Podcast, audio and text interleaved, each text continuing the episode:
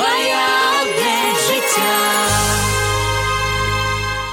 Доброго дня, наші дорогі слухачі. В ефірі Радіо Голос Надії. Програма про щасливі стосунки Два я одне життя.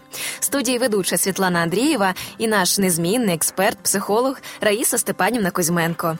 Рада вас вітати. Добрий день. Здрастуйте, пише нам Наталя. Прошу вашої допомоги, так як сама не можу собі зарадити.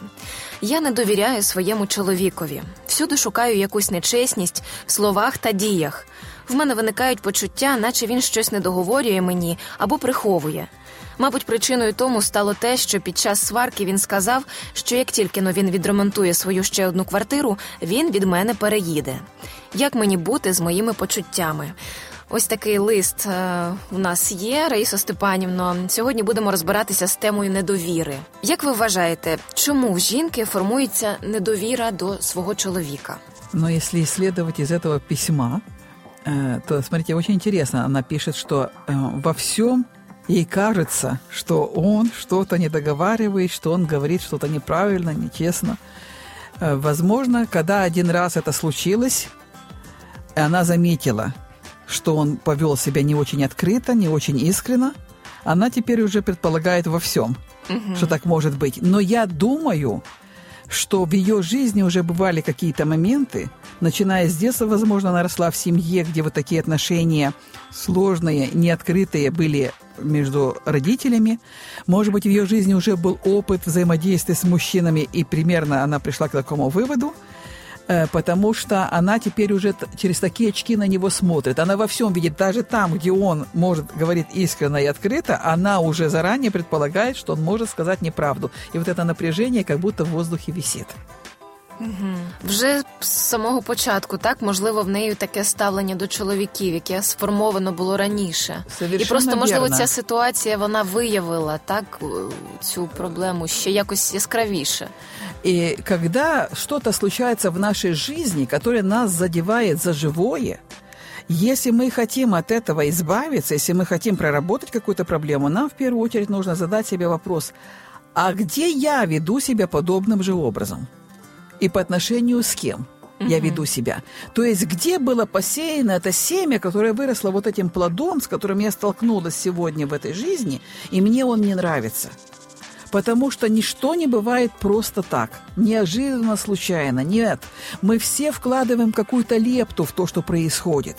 И вот если мы не поймем, где мы сами вложили вот свои, вот, образно говоря, эти пять копеек, что в итоге получили такой результат, и не исправим ситуации, то этот ли человек, другой человек будет на его месте, э, где-то на работе, где угодно, мы обязательно с этим столкнемся. Поэтому я в первую очередь посоветовала бы ей самой проверить вот свою жизнь, может быть, где в прошлом это было, где она сама не была открыта, где она сама, э, допустим, посеяла это семя, что и- ей нельзя было доверять. И вот сейчас это столкнулось с ситуацией в семье.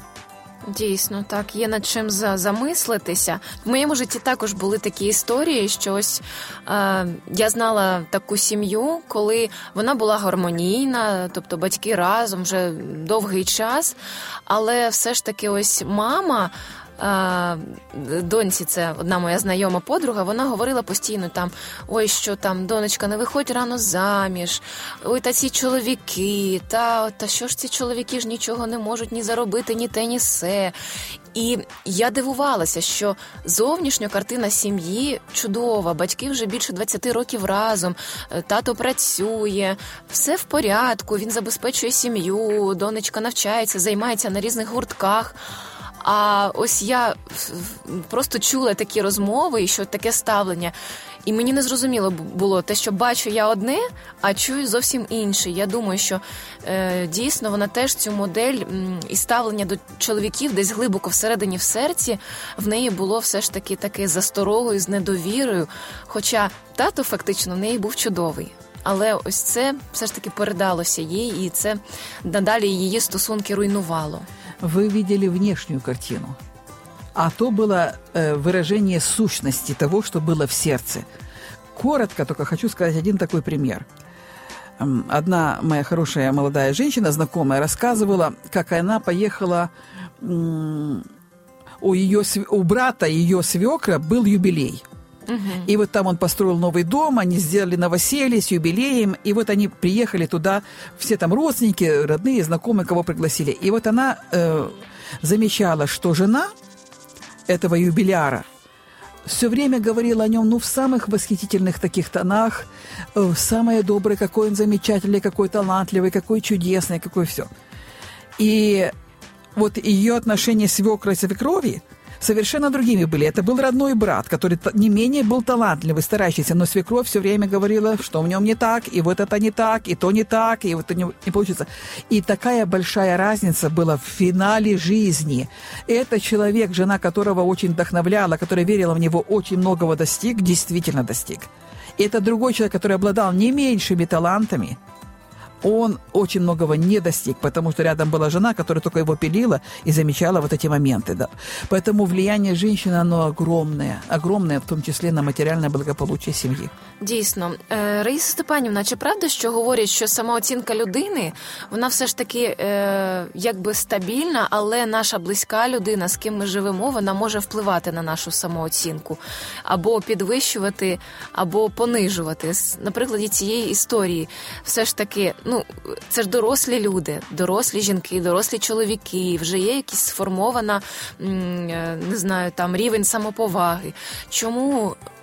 Може інша людина, твоя дружина чи чоловік, все ж таки повпливати на тебе таким негативним чином і фактично або зруйнувати твої успіхи, або знецінити. Чому ми так все ж таки впливаємо? Хоча ми вже дорослі люди? Это не на нас влияют. Это мы поддаемся влиянию. Люди такие, какие есть. Они думают то, что они думают. И вот слово, смотрите, самооценка – это самооценка. На самом деле это я сама себя так оцениваю, но я отдаю себе под влияние другого человека. Я считаю, что он основное влияние на меня оказывает. Хотя на самом деле я сама так к себе отношусь. Я считаю себя недостаточно талантливой, допустим, да? Uh-huh. недостаточно успешной, недостаточно открытой, недостаточно женственной. Это я себя так считаю. Он только отражает – мои внутренние состояния. Э, Бог дал нам супругов и близких людей как зеркала, потому что мы сами себя не видим, а мы только видим отражение и пеняем зеркало. Это зеркало плохое. Что это оно нам показывает? Ну, сколько угодно меняйте зеркала, вы, оно будет показывать одно и то же, пока мы не изменим себя – мы в зеркале видим себя, и вот эта работа основная над собой происходит, над собой происходит. И это нам нужно, и вот это именно внутренняя работа над преобразованием себя, над э, тем, чтобы чувствовать себя ценными, потому что мы дети Бога, потому что у каждого из нас есть способности и таланты. Вот это самое главное. И когда мы вот так живем, и другие люди это отражают. Угу. Другие отражают. Але якщо навпаки, ми транслюємо свої проблеми, свою невіру, недовір'я, так само це відображається в нашій сім'ї, і відчуваються всі наші близькі. Если у нас э, внутреннее ощущение себя недостаточно хорошими, скажем так, и, между прочим, это кажется так псевдодуховным, это кажется настолько духовным, вот такой, кажется, смиренный человек, то смотрите, что происходит. Когда другой человек даже что-то говорит доброе нам, мы ему же не верим. Мы же знаем, насколько мы плохие. Мы думаем, что-то он за этими... Мы понимаем, он нас не может любить таких плохих, поэтому что-то он за этими добрыми фразами, что он там прячет. Вот надо бы знать, что он там имеет в виду. Угу. И вот так строится жизнь. И только когда мы понимаем, что мы действительно ценные, потому что мы дети Бога, мы несовершенные, но мы ценные – мы идем по этому пути развития, совершенствования. Мы ценны. Мы жемчужины, мы звезды среди звезд, жемчужины среди жемчужин.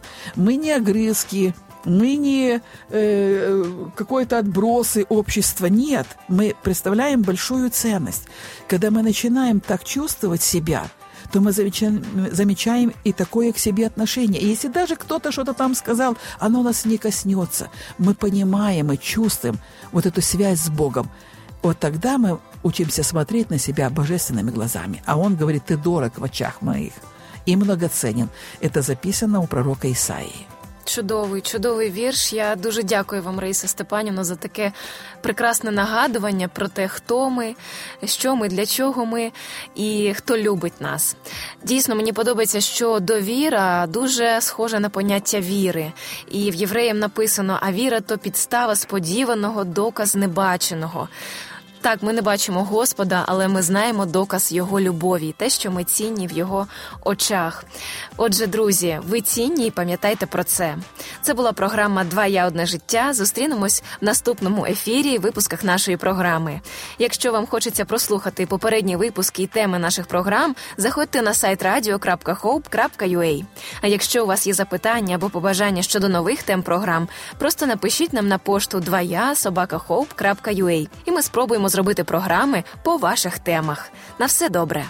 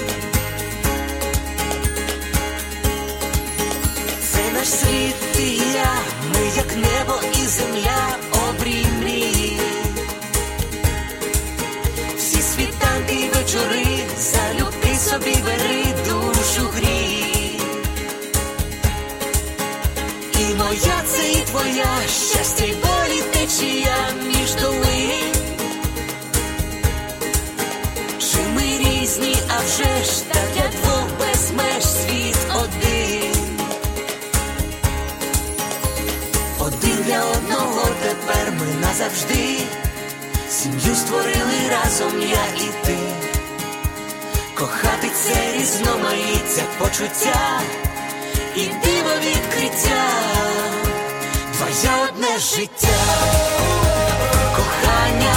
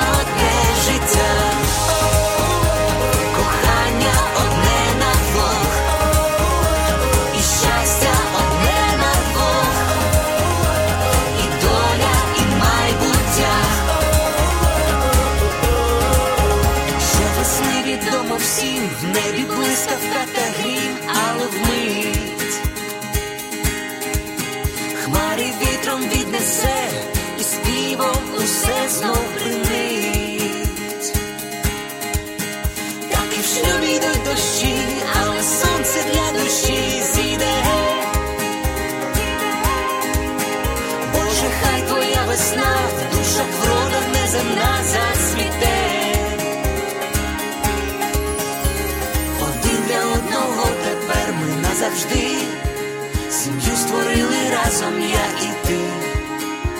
Кохати це різноманіття почуття і диво відкриття. Твоє одне життя.